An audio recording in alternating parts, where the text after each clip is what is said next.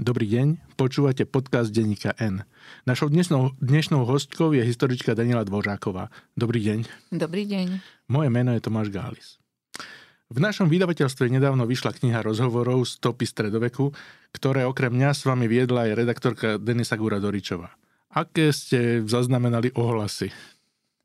Ohlasy som zaznamenala výborné, hoci tá knižka je len vlastne veľmi krátko na svete. A najmä spomínam si s veľkou nostalgiou na to obdobie, kedy vznikala, ktoré bolo také zvláštne, bolo to ešte covidové obdobie, lockdownové a stretávali sme sa na záhrade v Budmericiach, bolo to veľmi príjemné, tie naše rozhovory o stredoveku. Hej. A v čom sa líšila práca na tejto, knihe, na tejto knihe od nejakých iných vašich kníh alebo štúdií?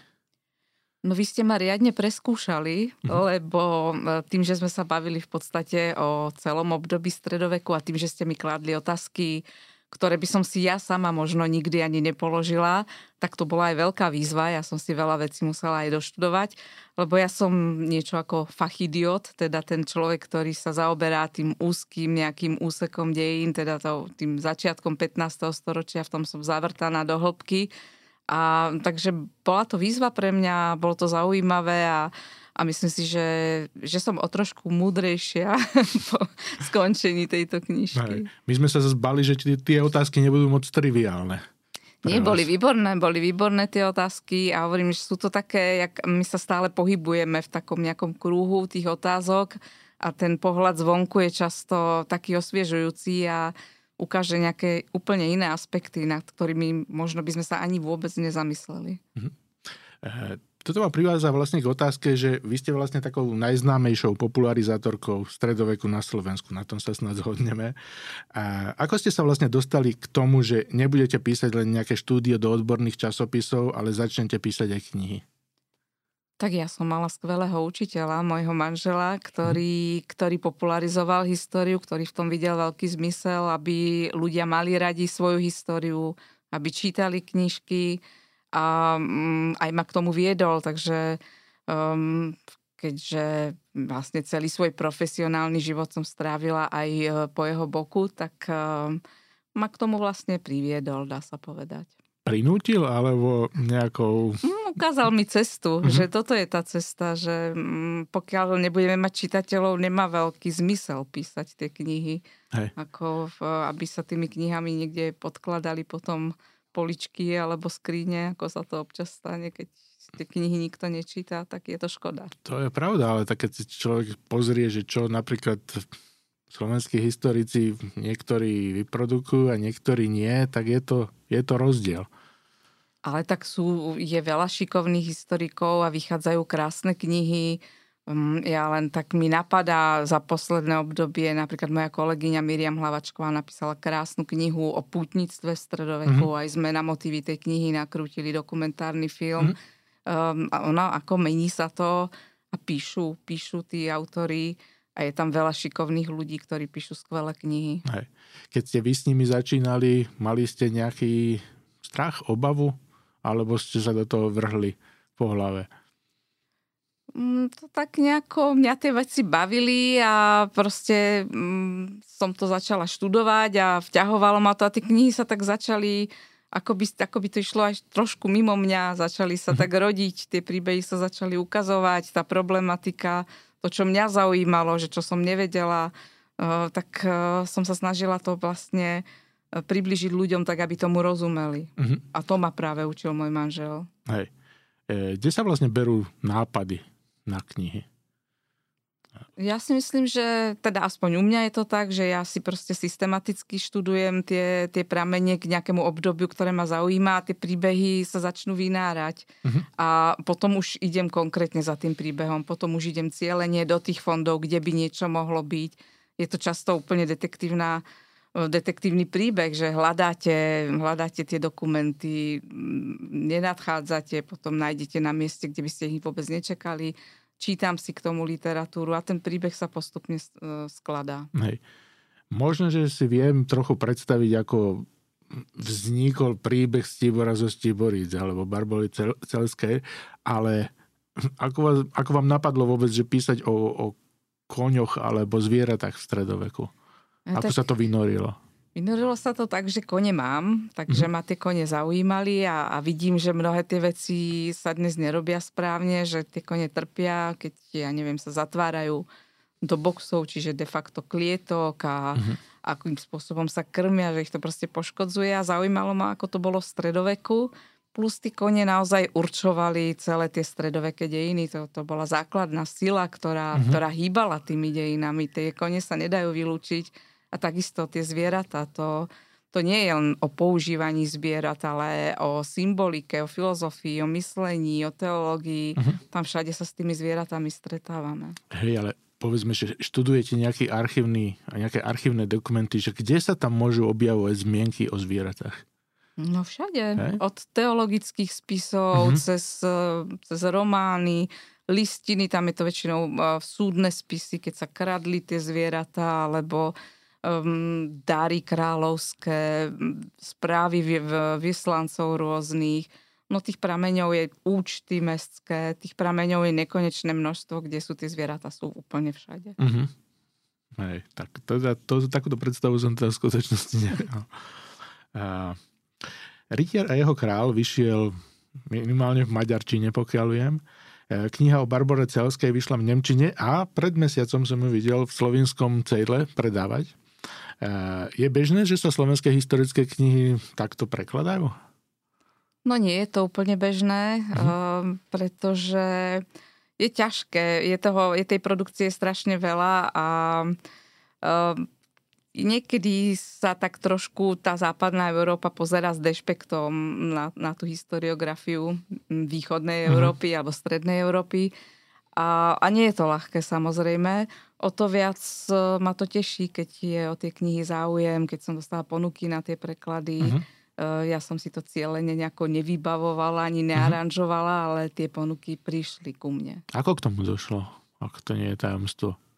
Niekto si to prečítal, uh-huh. tú knihu, kto, napríklad v Slovinsku je pán Rozman, ktorý ktorý tam vyučuje slovenčinu na univerzite a, uh-huh. a on proste m, mm, je fanúšik histórie, on si to prečítal, tá Barbara Celská, to je tam cel, grof celských, uh, rod grofov celských, to, je, to sú národní hrdinovia, uh-huh. takže on, si, on hovoril, tá kniha musí vyjsť v slovenčine, našiel vydavateľstvo a no už to išlo, teraz práve vychádza uh, aj preklad tej mojej ďalšej knihy pod vládou ženy, uh-huh ale prispôsobovala som to slovinskému čitateľovi, že je to viac e, orientované na tých e, grofov celských. Uh-huh. Čiže ste ešte dorábali niečo? Dorábala uh-huh. som tam práve tú, tú postavu toho Ulricha Celského, čo je mimochodom veľmi zaujímavá postava, taká tragická uh-huh. v našich dejinách, takmer neznáma. Jasné. Ale takže my sme o to ochudobnili. Áno.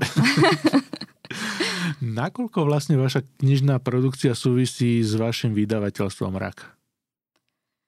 No, um, my s manželom sme boli hlavní autory vydavateľstva RAK, um, takže my sme si kvázi vytvorili vydavateľstvo, aby sme mohli vydávať peknom šate naše mm-hmm. vlastné knihy a manažovať si ich tak, ako chceme. No a tak samozrejme to je málo, vydavateľstvo nemôže žiť z toho, že vydá dve knihy ročne, Jasne. takže sme hľadali aj iných autorov a špecializovali sme sa aj na to vydávanie stredovekých prameňov, e, stredovekých kroník, čo tu vlastne žiadne vydavateľstvo nerobilo. A to teraz po dlhých 15 rokoch sa k tomu vraciame. Takže teraz v najbližších dňoch vyjde úžasná stredoveká kronika Eberharda Windekeho. E, to je naozaj tá kronika e, mohučského kupca, mm-hmm. ktorý tu žil v 15. storočí a žil no, z hodou okolností aj 4 roky v Bratislave, kde ho aj zavreli dokonca a to je naozaj, je to vynikajúca kronika, jedna z takých základných uh, kroník uh, kráľovských 15. storočia. Hmm. Prečo si tak veľa dávate záležať vlastne na grafickej podobe tých kníh? Lebo si myslíme, že knihy by mali byť pekné, že ten čitateľ má mať aj, aj proste to je radosť chytiť krásnu knihu, do rúk a bola to taká filozofia manželovho syna Jakuba, mm. ktorý bol uh, výtvarník, grafik, fotograf, dizajner a on vlastne spolu so svojimi um, priateľmi a kolegami vytvoril uh, takú tú, tú líniu tých rakovských kníh, ktoré mm. sú pekné a získavajú ocenenia v kolekcii najkrajších kníh Slovenska a my z toho máme radosť. No nepredražuje to potom výrobu? No predražuje. Však preto to vydavateľstvo chuliatko sa tak uh, stále potáca na mhm. tej mm. hrane. No. Ale bude raz lepšie. Hej. Čo teraz píšete?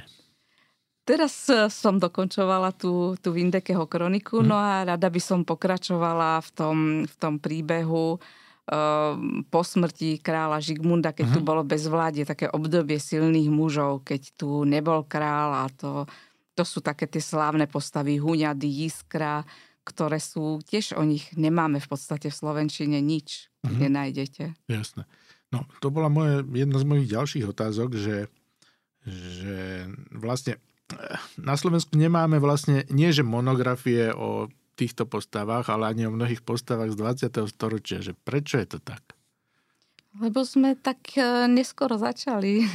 Je veľmi mladá tá slovenská historiografia. Ešte stále? Kým, kým v 19. No nemáme tie zá, úplne ten základný výskum nie je urobený. Sme uh-huh. podvyživení, je nás strašne málo. E, neustále vás tlačia do, tých, e, do, tých, e, do tej produkcie, uh-huh. ktorú ale musíte vysedieť. To sa nedá napísať knihu za tri mesiace. Tam treba niekoľko rokov študovať tú problematiku a a stále by tu niekto chcel písať nejaké syntézy slovenských uh-huh. dejín, ale keď nie je základný výskum, ako sa dá robiť nejaká syntéza, to je úplný nezmysel. Jasne. O tej druhej polovici 15. storočia ale nemáte fakt, že nič. A to je hamba, že Matej Korvín, uh-huh. Jagelovci, nič proste. Nula. Jasne. Dá sa niečo prečítať v iných jazykoch? o nich? No tak v maďarčine si toho prečítate mraky, Aha. aj Česi píšu, je ich veľa, je to tam tá, je tá historiografia predsa len viac podporovaná aj štátom. Jasne. A že toto je u nás také biedne trošku. Mm-hmm. No. Ešte sa vrátim k téme tej, tej knihy, že čo to vlastne bolo za obdobie, že to bola občianská vojna, dá sa to tak nazvať? Dá sa to tak nazvať. Občianská vojna to bola najmä v tej prvej fáze, uh-huh. ktorá bola v tej knihe pod vládou ženy, keď Jasne. tu vlastne boli dvaja panovníci žena, uh-huh. kráľovná Alžbeta a jej protikrál, ale potom nebol žiadny král a to bol čisto boj o moc naozaj. Ono síce na chvíľu si tu moc rozdelili, že tu vládli gubernátori, ale to bolo veľmi nepokojné obdobie uh-huh. a, a je úplne nespracované. Ja sama neviem, čo z toho vyjde. Uh-huh uh, uvidíme. Jasné. Čiže nápad na túto knihu, to bol vlastne chronologicky, že len, ste po, len pokračujete Áno, do nástupu svojom... Mateja Korvína by uh-huh. som chcela to obdobie spracovať. To je totiž to vždy aj príležitosť, veď sme to naozaj zažili aj v tých 90 rokoch, keď je chaos, uh-huh. tak je to príležitosť pre takých ľudí naozaj dosť bezcharakterných, uh-huh. dravých, a také postavy tam proste sú. Eh, jednou z nich je kancelár Gašpar Šlik, to bol proste muž, ktorý eh, ktorý si falšoval donačné listiny, uh-huh. povyšoval sa, za, sám sa povyšil za, za grofan. No, to je keď... samoamnestia. No, no, presne. On keď zomrel, tak eh, v jeho dome sa našlo 100, uh-huh. lebo keď zomrel král, musela sa pečať uh-huh. zničiť. Jasne. Prišiel nový král, mal novú pečať. A keď tento šlik, kancelár, zomrel, našli v jeho dome 100 listín opečatených uh-huh. pečaťami tých kráľov. Jasne. Bianko proste, on hej, si tam hej. len dopísal. A keďže tie falza sú dokonalé, keďže ich vyrábal kancelár, uh-huh. tak historici majú čo robiť, ako už, už 200 rokov. to rozpletajú, že ktorá tá listina je pravá a ktorá je sfalšovaná. Jasné. Máme k tomuto obdobiu dostatok nejakých archívnych materiálov už? Máme veľa, ale uh-huh. nevystačíme si so slovenskými archívmi. Uh-huh. Toto je obdobie, kedy najmä do Rakúska treba, do rakúskych archívov, lebo to bolo e, veľmi prepojené, lebo ten následník trónu, mladý Ladislav uh-huh. Pohrobok, bol ano. na dvore rímskeho kráľa v Rakúsku. Čiže rakúske archívy, e, účty viedenské, ako je tam do Vatikánu treba ísť, že uh-huh. je tých prameňov je veľa, no len sú nespracované, treba ich najprv preštudovať. Jasné. Ako sa vôbec stalo, že ste začali študovať históriu? Mňa to vždy bavili iba také historické romány, to som, to som mala veľmi rada. Ja som nebola úplne presvedčená, že chcem študovať históriu. Vyberala som si medzi viacerými odbormi, ale nakoniec to vyhrala tá história. Mm-hmm. Vy ste začínali aj s archivníctvom. Mm, ako k tomu došlo? No totiž toto je celá story, lebo mm. ja som sa dostala, ja som študovala gymnázium aj prvé roky vysokej školy v čase komunizmu. Mm. Takže história, na ktorú som chcela študovať, sa najskôr otvárala len v kombinácii s vedeckým komunizmom. Ano. No tak na to som sa dostala. Ale to sa nedalo vydržať dlhšie ako jeden rok. To bolo Aha. naozaj strašné, pretože aj ten naši spolužiaci nám písali listy, že súdružka nedostavila si sa, bla bla bla. Uh-huh. No bolo to hrozné Jasne. proste.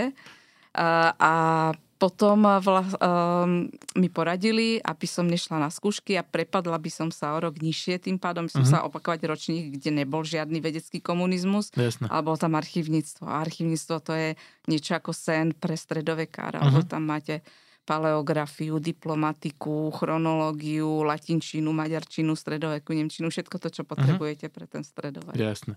No ale stredovek v čase socializmu nebol nejak preferovaný, to skôr tie no, dejiny nebol, medzinárodného robotníckého ja, keď hnutia. Keď už v tom prvom ročníku som sa chcela učiť latinčinu, že by som len chodila na uh-huh. prednášky, tak ten uh, vedúci katedry vedeckého komunizmu, pán Kvasnička, neviem, čo ako skončil nakoniec, tak ten na mňa reval, že som zradca, že, že či, na čo sa idem farársku latinčinu učiť, že to, to, to je proste pre spiatočníkov, on to úplne Aha. prežíval. A, no ale nakoniec ste sa tam teda dostali. Ako vyzeralo štúdium o stredoveku? v čase socializmu. No na archívnictve úžasne. Tam, tam boli aj? úžasní ľudia uh-huh. a tam to bola radosť. To bolo, to bolo skvelé úplne. To bolo, to bolo fajn. Uh-huh. Jasné. A vy ste potom pokračovali na Slovenskej akadémii vied. A, a tam, tam je vlastne stredovek e, jednou, jedným z oddelení a, historického ústavu. A, a čo, čo za ľudia boli tam? Vy ste spomínali e, profesora Marsinu napríklad. Áno, tam boli úžasní uh-huh. dvaja páni, e, pán profesor Marsina a pán profesor Sedlák. Uh-huh. E, to boli takí tí ľudia s klasickým vzdelaním, čo mali ešte klasické gymnázia, uh-huh. dokonalú latinčinu klasickú a, a boli veľmi prísni a pán profesor Marsina bol môj školiteľ a on bol naozaj teda strašne prísny a on, on ma kontroloval každý týždeň, že čo som urobila, ja neviem, keď som mala vyexerpovať nejakú edíciu prameňov, uh-huh. pri ktorom ste čísle. A ja som si vymyslela 3600, uh-huh. že no ale tam má len 2960. Takže bol úžasný, Jasne. boli to úžasní páni. Prišiel tam Alexander Avenarius, ktorý bol uh-huh. v čase komunizmu tiež niekde odložený uh-huh. na ústave pamiat, pamiatkárskom, tuším. Uh-huh. Úžasný, mudrý pán. Tam boli skvelí ľudia, Vinco Mučka, veľa, veľa úžasných kolegov tam bolo. Bolo, to, to bolo taký ostrov, Jasne. Eh, to oddelenie stredoveku. Hej. A tie začiatky vaše nejakého skúmania archívov boli kde? V Budapešti. Budapešti? Tak, uh, Tam sa dalo ešte veľa. Hej, no Budapešť, my sme mali totiž to v tých prvých rokoch, bol také, také výmené pobyty. My sme tam chodili na mesačný výskumný pobyt, kedy uh-huh. počas tých pobytov sa robilo tak, že knižnica sa zatvárala o 10. večer a my sme tam s tým Marsinom a Sedlakom skutočne do 10. od rána. Ráno sa išlo do archívu, ten uh-huh. zavreli o 6. a išlo sa do Sečeního knižnice do 10. večer a uh-huh. takto každý deň, celý mesiac. Uh-huh. A tam si človek proste nazhromaždil toho materiálu, ktorý potom uh-huh. doma spracovával. Jasné, jasné. A sú podľa vás... Hm, to sa vraciam vlastne, vlastne k tomu, že ako je málo teda historikov a málo týchto vecí spracovaných. Sú podľa vás humanitní veci celkovo odmeňovaní adekvátne na Slovensku? No nie, to, to, to si myslím, že naozaj nie sú. Nie je to už tak strašné, ako to bolo v období v tých 90 rokoch, keď si pamätám, že sme šli s kolegami po ulici a bol tam nalepený plagátik, že hľadajú umývač, umývačov riadu uh-huh. a mhm. skutočne tam bola väč, väčšia odmena, než sme mali my plat. Hej, hej. A je to bieda, no. Je to, je to veľká bieda s tými, s tými platmi, preto tí mladí ľudia o to nemajú záujem. Oni si urobia doktorát a, a odídu. Presne, teraz som sa rozprával s jedným doktorantom na jednom akademickom pracovisku a on povedal, že skončí to a ide preč. Že no neuživil by rodinu, ako neviem toto. si to vôbec predstaviť. Aj. To je to na hranici prežitia, človek si potom musí naberať strašne veľa inej roboty, mm. aby sa uživil a, A je to zase iba robiť, robiť stále dokola, je to také, no. Čiže pociťujete to na stavke aj... No pocit to je ako, že to, tie odmeny sú na, teda odmeňovanie tej, tej, v tejto oblasti uh-huh. je bieda, lebo e, my sme už teraz vedecko-výskumná inštitúcia, a čo znamená, že si môžeme na seba zarábať, no ale to je samozrejme pre tie odbory no, Slovenskej akadémii vied, ktorí majú aplikovaný výskum, ale Aj. ako sa uživí historik. Na to ste mali mysleť, keď ste išli na školu.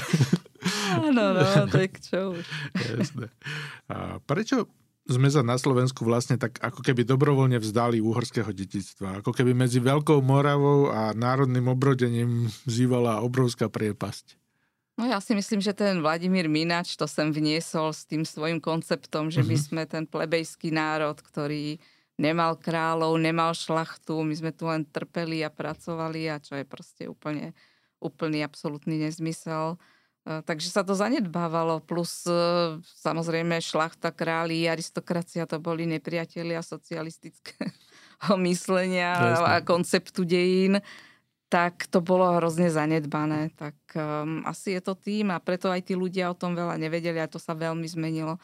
Naozaj my to vidíme vo vydavateľstve RAK, že tí uh-huh. ľudia to čítajú, čítajú radi o tom stredoveku. Máme úžasne vzdelaných čitateľov, mm-hmm. s ktorými s ktorými je radosť. Niekedy fakt sú aj vtipní, aj, aj inteligentní, mm-hmm. aj vedia proste komentovať tie veci. Je to... Jasné. Čiže podľa vás nie sme plebejský národ? Nie, určite nie sme plebejský národ. A Som kde, úplne kde presvedčená, že tí panovníci neboli o nič viacej Aj. maďarskí ako mm-hmm. slovenskí. To proste No tá šlachta tu bola všade, no uh-huh. však tu, tu žila, tu nebolo dôležité, kto bol etnický Slovák, ani sa to asi nedalo rozlišiť, uh-huh. však sme tu žili v jednom štáte. Jasné. Takže tu bolo dôležité, kto je urodzený a kto je poddaný, uh-huh. ale kto žije v meste. Ale... Jasné. A nakoľko nás toto ochudobnilo, keď sme si takto zanedbali tie uhorské dejiny? No určite boli také okyptené dejiny nezaujímavé, však koho by to zaujímalo čítať mm. stále o poddanských povstaniach, sedliackých a, a o boji tried. To Jasne. Jednoducho, preto je tá, aj ten stredovek taký, um, ešte je tu veľa čo robiť, lebo aj je tu veľa tých bielých miest, mm. lebo sa tomu proste dlhé desaťročia nikto nevenoval. Mm, jasné.